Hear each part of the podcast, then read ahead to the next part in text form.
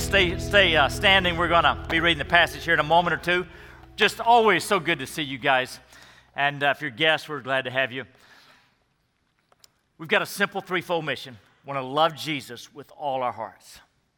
We want to love one another, and we call that Journey Together, all kinds of groups. Then we want to bring hope to the world, the hope of Jesus Christ to the world.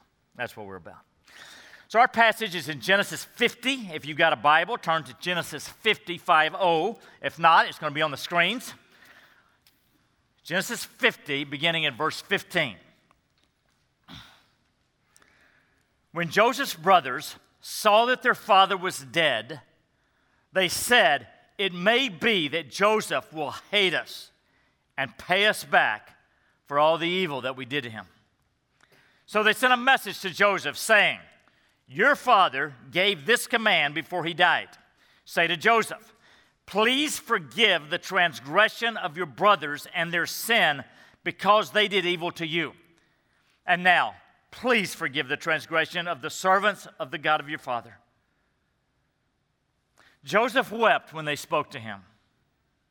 His brothers also came and fell down before him and said, Behold, we are your servants. But Joseph said to them, do not fear, for am I in the place of God? As for you, you meant evil against me, but God meant it for good to bring it about that many people should be kept alive as they are today. So do not fear. I will provide for you and your little ones. Thus he comforted them and spoke kindly to them. Church, this is God's word. Please be seated.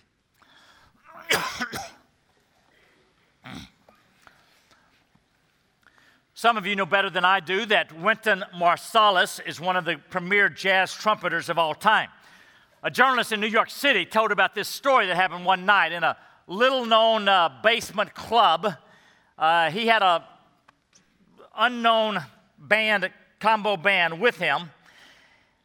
And after a few songs in the set, he walks to the front of the bandstand and unaccompanied begins a solo of the 1930s ballad, I Don't Stand a Ghost of a Chance with You. the audience became rapt as Marsalis' trumpet virtually wept in despair, almost gasping at times with the pain in the music. Stretching the mood taut, Marsalis came to the final phrase with each note coming slower and slower, with longer and longer pauses between each one.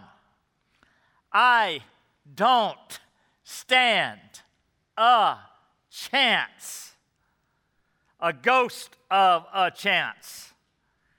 And then someone's cell phone went off.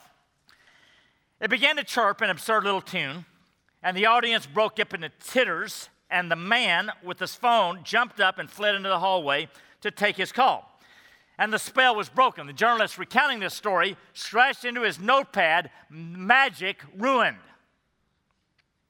But then Marsalis played the cell phone melody note for note.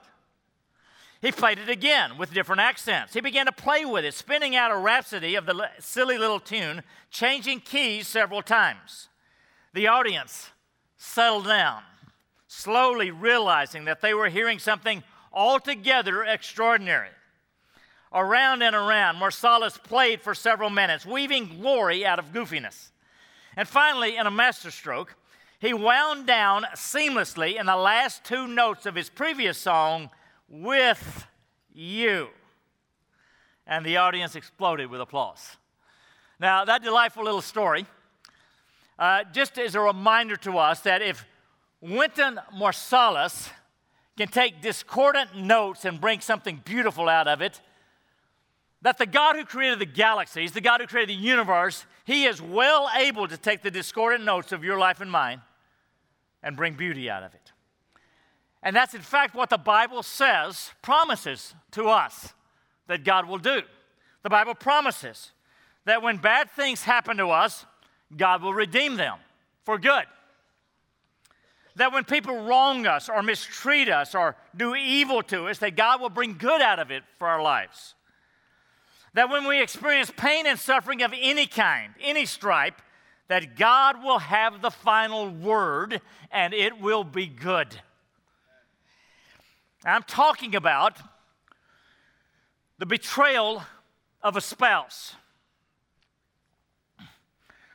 or getting some dread disease such as cancer or Alzheimer's or the loss of a family member way too soon or ongoing physical pain a wayward child that scares you to death, the loss of a job, a friend who, tur- who lets you down and turns against you, a thousand other things, God will redeem it for good for you, whatever it is. Now, our passage this morning in Genesis 50, sort of the climactic part of the Genesis narrative. We've seen in Genesis from 12 through 50 four patriarchs that the passage, the narrative revolves around. First Abraham, then more briefly Isaac, then Jacob, and now Joseph. And Joseph, the backstory for today's passage, when he was only 17 years old, unfortunately, he was his much, uh, much the favorite son by his dad. And the jealous brothers see a caravan coming along. They're far from home, and they seize the opportunity to get rid of their brother the favored one, who's treated specially. And they sell him to this caravan of traders passing through on their way to Egypt. And so, if you can imagine that, sold by your own brothers, a human trafficked, taken to a foreign land, a foreign language, a foreign way of life, never to be seen again. And then when he gets there, he is falsely accused of sexual assault, and then he's thrown in prison, innocent. He's alone and abandoned in the prison, and years go by. 13 long years go by. And yet, during this time, Joseph does not become bitter. He does not blame God. He does not turn away from God. In fact, later, God uses him to interpret some dreams, and that leads to him being able to interpret the dream of Pharaoh, the ruler of all Egypt. And after that happens, he is elevated to be prime minister of all of Egypt, the most powerful country in the world at the time. Sometime after that, after years of plenty, there's a famine that hits the whole region, and people come from all over to Egypt because Joseph, as prime minister, has stored up food. And among those who come are his brothers who had sold him into, into slavery. After a time, Joseph reveals himself to his brothers and loves them and forgives them and welcomes them into his life. In fact, he persuades them, You've got to come here, you've got to move here with all of your families, and I will take care of you and I will provide for you. But after 17 more years, 17 years in which uh, Joseph has taken care of them and blessed them, their dad dies. Jacob dies, and it hits them. Oh no, will Joseph now get even with us for what we've done to him? And we see that in verse 15. When Joseph's brothers saw that their father was dead, they said, It may be that Joseph will hate us and pay us back for all the evil that we did to him. Now, after all of this time, that they've had in Egypt, 17 years, Joseph's brothers are still wrestling with fear and with guilt. They're riddled with fear and guilt. Now, it's been, it's been 30 years total since they sold him into slavery, 17 years since they've been there. During that 17 years, Joseph has shown them nothing but kindness, nothing but love, nothing but forgiveness. He's taken care of them, he's given them the best land, he's provided for them and been good to him, good to them. And yet, they're riddled with guilt and fear of Joseph. They misunderstand his heart. Now, you and I have an advantage over them. We, we at times also re- wrestle with fear and guilt and things we've done, but we've got an enormous advantage over those guys. Our advantage is that we live on this side of the cross, the far side of the cross. We know that God Himself took our sins on the cross and paid for them all washed our sins whiter than snow, under no condemnation. We know that we're set free from sin. And yet, even us, at times, can still live in guilt for sins that God has already forgiven in Jesus Christ. And so the guilt laden brothers fabricate a story and they send this to Joseph. Verse 16. So they sent a message to Joseph saying, Your father gave this command before he died say to Joseph, Please forgive the transgression of your brothers and their sin because they did evil to you. And now, please forgive the transgressions of the servants of the God of your father. Joseph wept when they spoke to him. Why did Joseph weep? Because it broke his heart that they did not trust him after all of the kindness, love, and forgiveness that he had shown them for 17 years. They still did not trust that his heart toward them was good. They misunderstood his heart. Now, let me tell you something even more sad that every day of your life, the God who made you has done nothing but good to you. He has poured out love and forgiveness. In fact, He has sent His own Son to take all of your sins, and yet at times we still misunderstand God's heart. And we doubt His goodness, and we doubt His forgiveness, and we doubt His love. And that grieves the heart of God, just like it grieved Joseph that his brothers did not know his heart was good for him. The greatness of David in the Old Testament, I think that probably the main hero of the Old Testament. His greatness was that he was willing to believe that the grace of God was bigger than his sin. He had this enormous view of the love and the kindness of God. And despite murder and adultery, he believed God's grace was greater. In the New Testament, the greatest figure besides Jesus would be Paul. And the greatness of Paul is that Paul too believed that the, great, the grace of God was greater than his sin of murder and blasphemy. And David and Paul were champions of grace.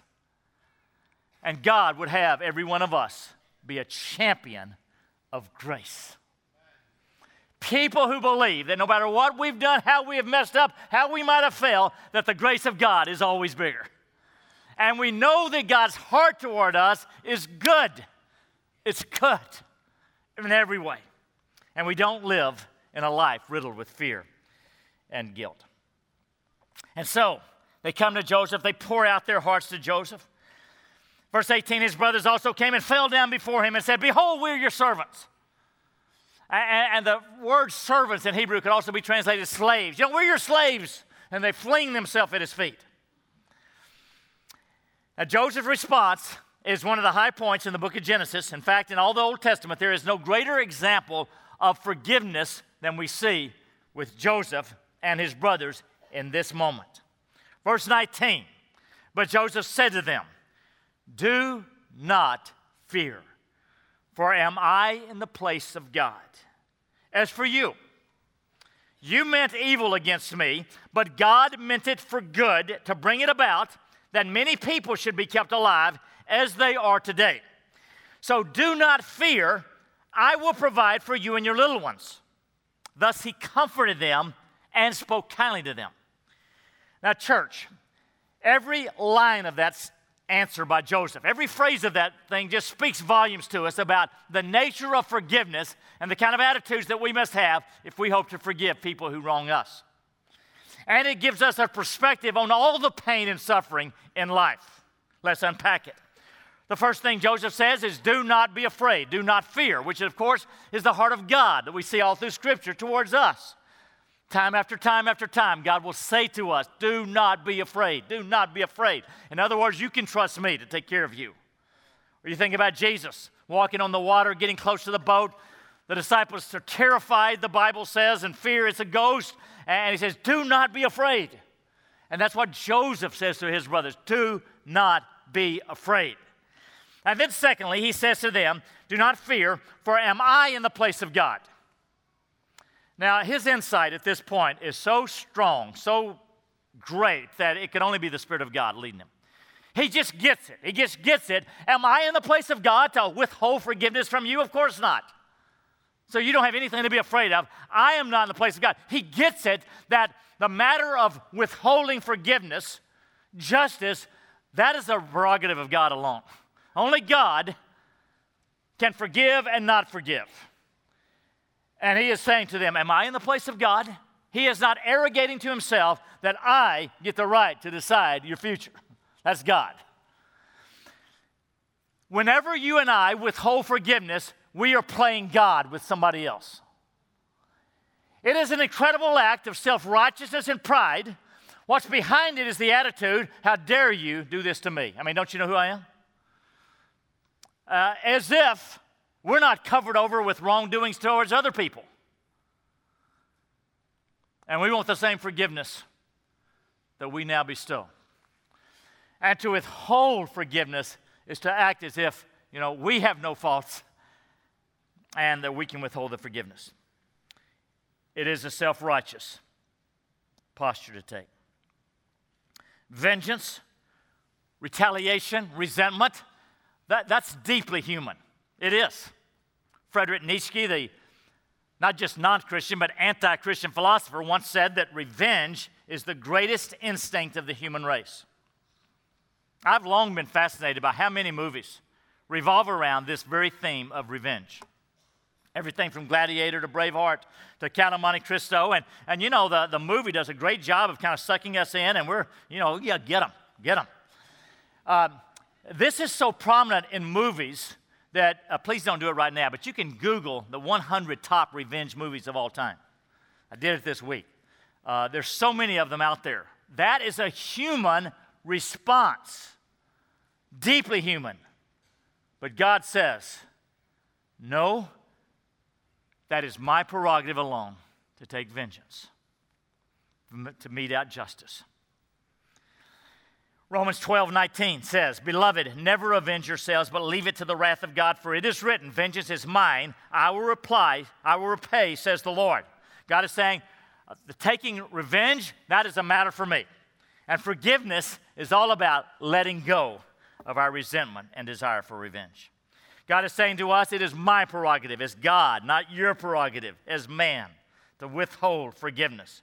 Now, by the way, when you forgive somebody, that doesn't mean that you don't care about justice. It simply means that you recognize justice belongs to God. I'm leaving it with God. I'm not God. I'm not going Am I in the place of God? And you are giving it to God. Whenever we are wronged in any way, the principle of God's word refuse to retaliate, refuse to take revenge, refuse to hold on to resentment, refuse to play God in the life of somebody else. So, Joseph, these first two statements do not be afraid. Am I in the place of God? Now, the third statement that he makes in 20 is a classic.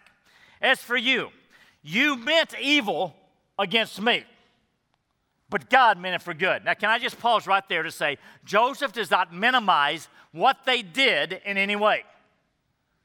And when you forgive somebody, you are not just sort of minimizing it, you're not whitewashing it. You're not just giving them an excuse, oh, it didn't matter. If, it's, if it doesn't matter, if it's that small, you don't need to forgive them, just ignore it. Go on. But if it's big, don't excuse it. You cannot forgive excuses. You forgive wrongs and evil. Joseph doesn't minimize what they did. You meant it for evil. You did. But here's the perspective of faith God meant the same thing for good. God was at work. You know, so back 17 years ago, when they were out in that land and the trading caravan came by, they sell him into slavery. They meant nothing but evil. I mean, it was a cruel, barbaric act. But at the same time, God was at work. He knew what they were doing. And he knew that he, what he was going to do. He's going to send him down there. He knows he's going to be falsely accused. He knows he's going to be thrown into prison. He knows he's going to be in the prison for 13 years. But he also knows that God all along planned to raise him up as the prime minister of all of Egypt and rescue tons of people in the famine, including the very brothers who sold him into slavery. The sovereign God was at work. Now, friend, you have got to lay hold of the biblical truth at this point. The pain in your life today and yesterday and last year, the wrong that has been done to you, the heartache and pain of life, God is sovereignly at work in that situation and He's going to bring good out of it for you. Now, think about that with me.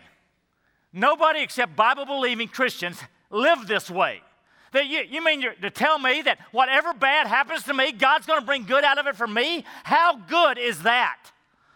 I mean, we might just get up and do a little dance here. Um, no, I'm not going to. You're, you're safe. But I mean, that's incredible. It doesn't mean it's always going to be immediate and obvious to me. Uh, why I, the pain that I've gone through, I probably won't know fully until I get to heaven how God is redeeming it. But the promise of God is in Romans 8:28. We know that God causes all things to work together for good for those who love God, for those who are called according to His purpose. Now, church, that is so good. That changes everything. That's a game changer. And with Joseph, with the eyes of faith, if you see life like that, even when you're cruelly wronged and mistreated, and some of you, it's off the charts. You can say, well, you meant it for evil, but God meant it for good. He's redeeming it. He's redeeming it. Am I in the place of God? And He forgives them. He forgives them completely. If you don't forgive, what you're doing is, is you're storing up that poison of anger and bitterness and resentment inside. It's like, it's like you have given yourself the permission to have a, have a slow drip of poison in your soul, just creating havoc, ruining lives, ruining families, ruining relationships. But God has a better way, and that way is called grace. Grace. Now, here is the Bible story that we receive the grace of God and we dispense the grace of God to others. That first of all, that we're like David and like uh, Paul, we are champions of grace. We receive it fully. And then every time somebody wrongs us and hurts us, we dispense it. There's a little grace right there. You got it. And the healthiest people on the planet, the only joyful people on the planet, are great at receiving grace and passing out grace. How are you doing today? Joseph was off the charts, and he lived way before the New Testament and the cross. It's amazing. So we've seen two things. Joseph, first of all, responds, Do not fear. Am I in the place of God? And then, secondly, he says, uh, You meant it for evil, but God meant it for good to save many lives. And then, thirdly, in verse 21, so do not fear. He repeats it, Do not be afraid. Do not fear. I will provide for you and your little ones. Then he comforted them and spoke kindly to them. He must have gone over there and gave them some hugs and, and just assured them, we, we, this is going to be okay. You don't have to worry about this. He gave them practical kindness. Now, now, friends, that is a huge part of forgiveness. This is how it works. Jesus talked about this in uh, Matthew 5 about pray for those who persecute you and bless those who, who wrong you uh, Romans 12 21, down from the passage on vengeance I read earlier, says this it says, Overcome evil with good. Now, here's the principle of the Bible. When you are doing the hard work of forgiveness, difficult work, it's tough. And when you're doing that, here's something to help you on your way do something kind for them. Overcome evil with good. Speak kindly to them and comfort them. Now, I get it. Some people are not, who've wronged you, they're not safe to even be around you can at least pray for them. And if you are around them, you can speak kindly, you can bless them. You know, in fact, one of the, here's the acid test for whether or not you've forgiven somebody. Can you wish them well? Amen. Can you wish them well? Forgiveness is not a matter of not having pain anymore for the hurt. Forgiveness is a matter, you made a choice to let go of it, and you can now wish them well. And this is Joseph. He is here and, and he, he speaks kindly to them. And at least when you and I are trying to do the hard work of forgiveness, we can, we can at least pray for the person and maybe do a kind act, and the feelings of forgiveness follow the act of forgiveness. That's the way God is, that's the way the universe works. Feelings follow the actions. You obey the Lord, the feelings will eventually come. Now, this passage, this remarkable passage in Genesis 50, the remarkable passage of forgiveness, has its greatest fulfillment actually in the cross of Jesus Christ. I mean, think about verse 20 in light of the cross, where Joseph says, As for you, you meant evil against me, but God meant it for good to bring it about that many people should be kept alive or saved as they are today. Now, the Jewish religious leaders and the Roman soldiers and Pilate, they meant evil to, towards Jesus. Are you aware that the act of crucifying Jesus Christ, the Son of God, is the single worst act in human history. It is the most evil thing ever done. But think about it from God's perspective. God was taking the same thing and bringing good out of it. And God sending his son to down a cross for you and me is the greatest act of love in human history. Isn't that something? What man meant for evil, God meant for good.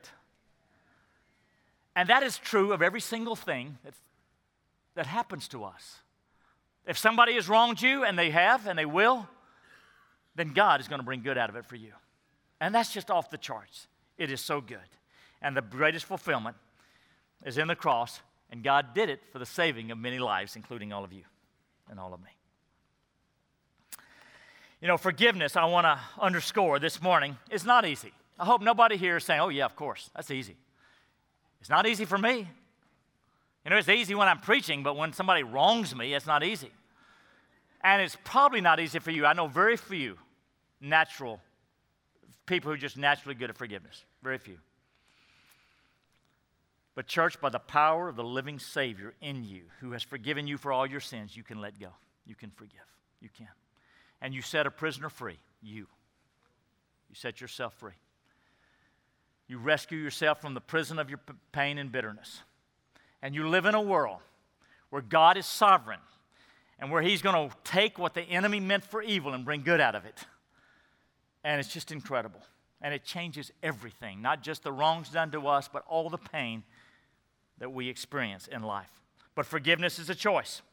In fact, every Sunday morning we pray a prayer of forgiveness when we say, Father, forgive us our debts as we also have forgiven our debtors. It is only right. If God forgives me, Jeff Wells, for a hundred billion billion dollars worth of sins, that I pass on that forgiveness when somebody sins against me. It's only right. And every Sunday morning, we give voice to it. You know, it's a choice we make. We can hang on to our anger and grow bitter and leak poison all in our body, or we can give our anger to God and let Him heal it. By the power of God by the, looking at the example of Jesus Christ. Because he has forgiven us for so much, we can choose to forgive. After the second service this morning, a man came up to me and uh, reminded me who he was. I hadn't seen him for a long time. He's usually out of town, but he, he happened to be in town this week. And when he comes in town, he's, he's here. And he usually doesn't come by and talk to me. He said, Jeff, I don't know if you remember me, but 10 years ago, my son was murdered. Two year old son, child abuse and I have a vague memory of it.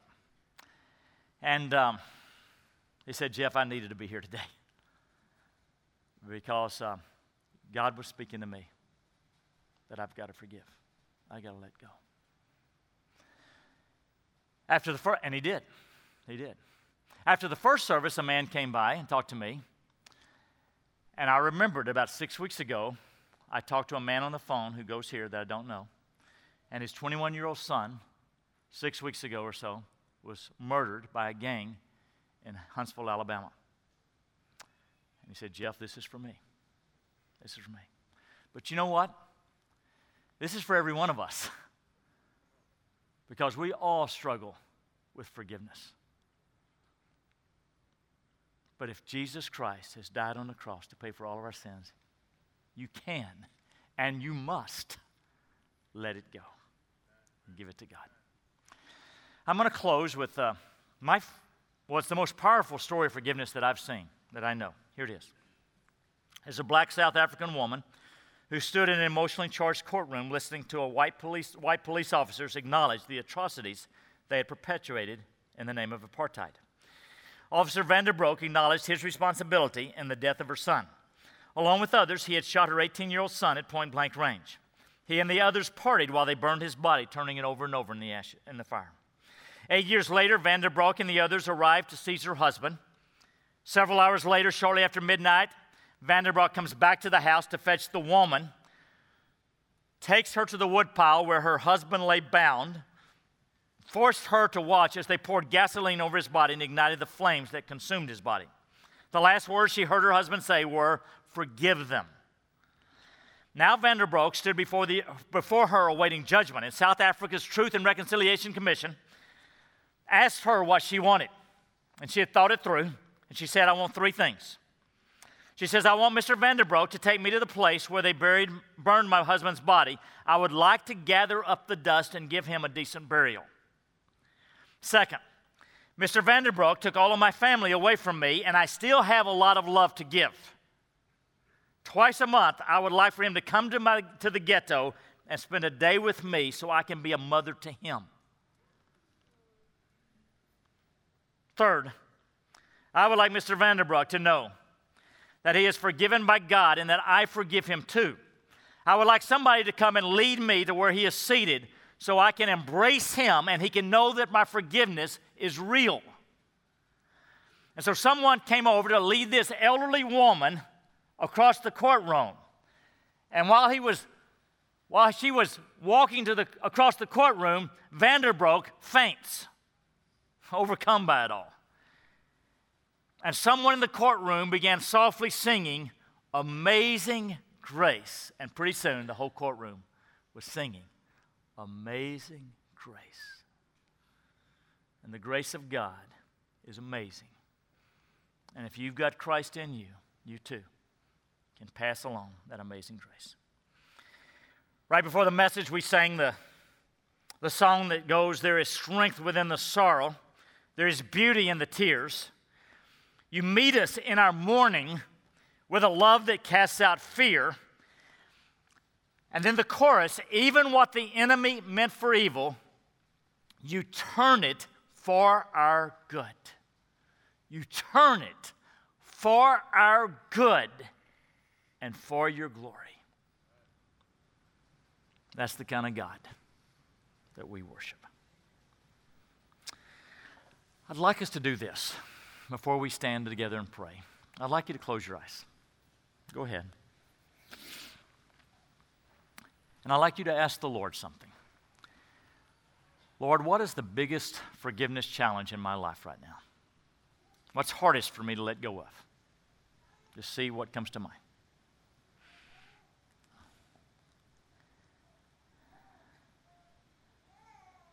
And then I'd like you to make the choice to pray this prayer Lord, I choose to forgive blank. I choose to forgive blank.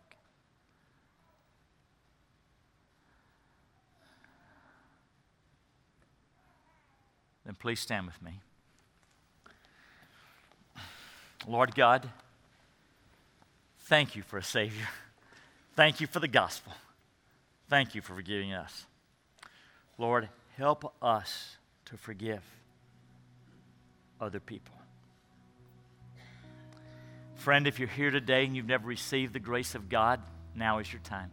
Just breathe a prayer. Say, Jesus, save me from my sin. Forgive me my sin. And He'll do it. He'll do it. That's how you become a Christian.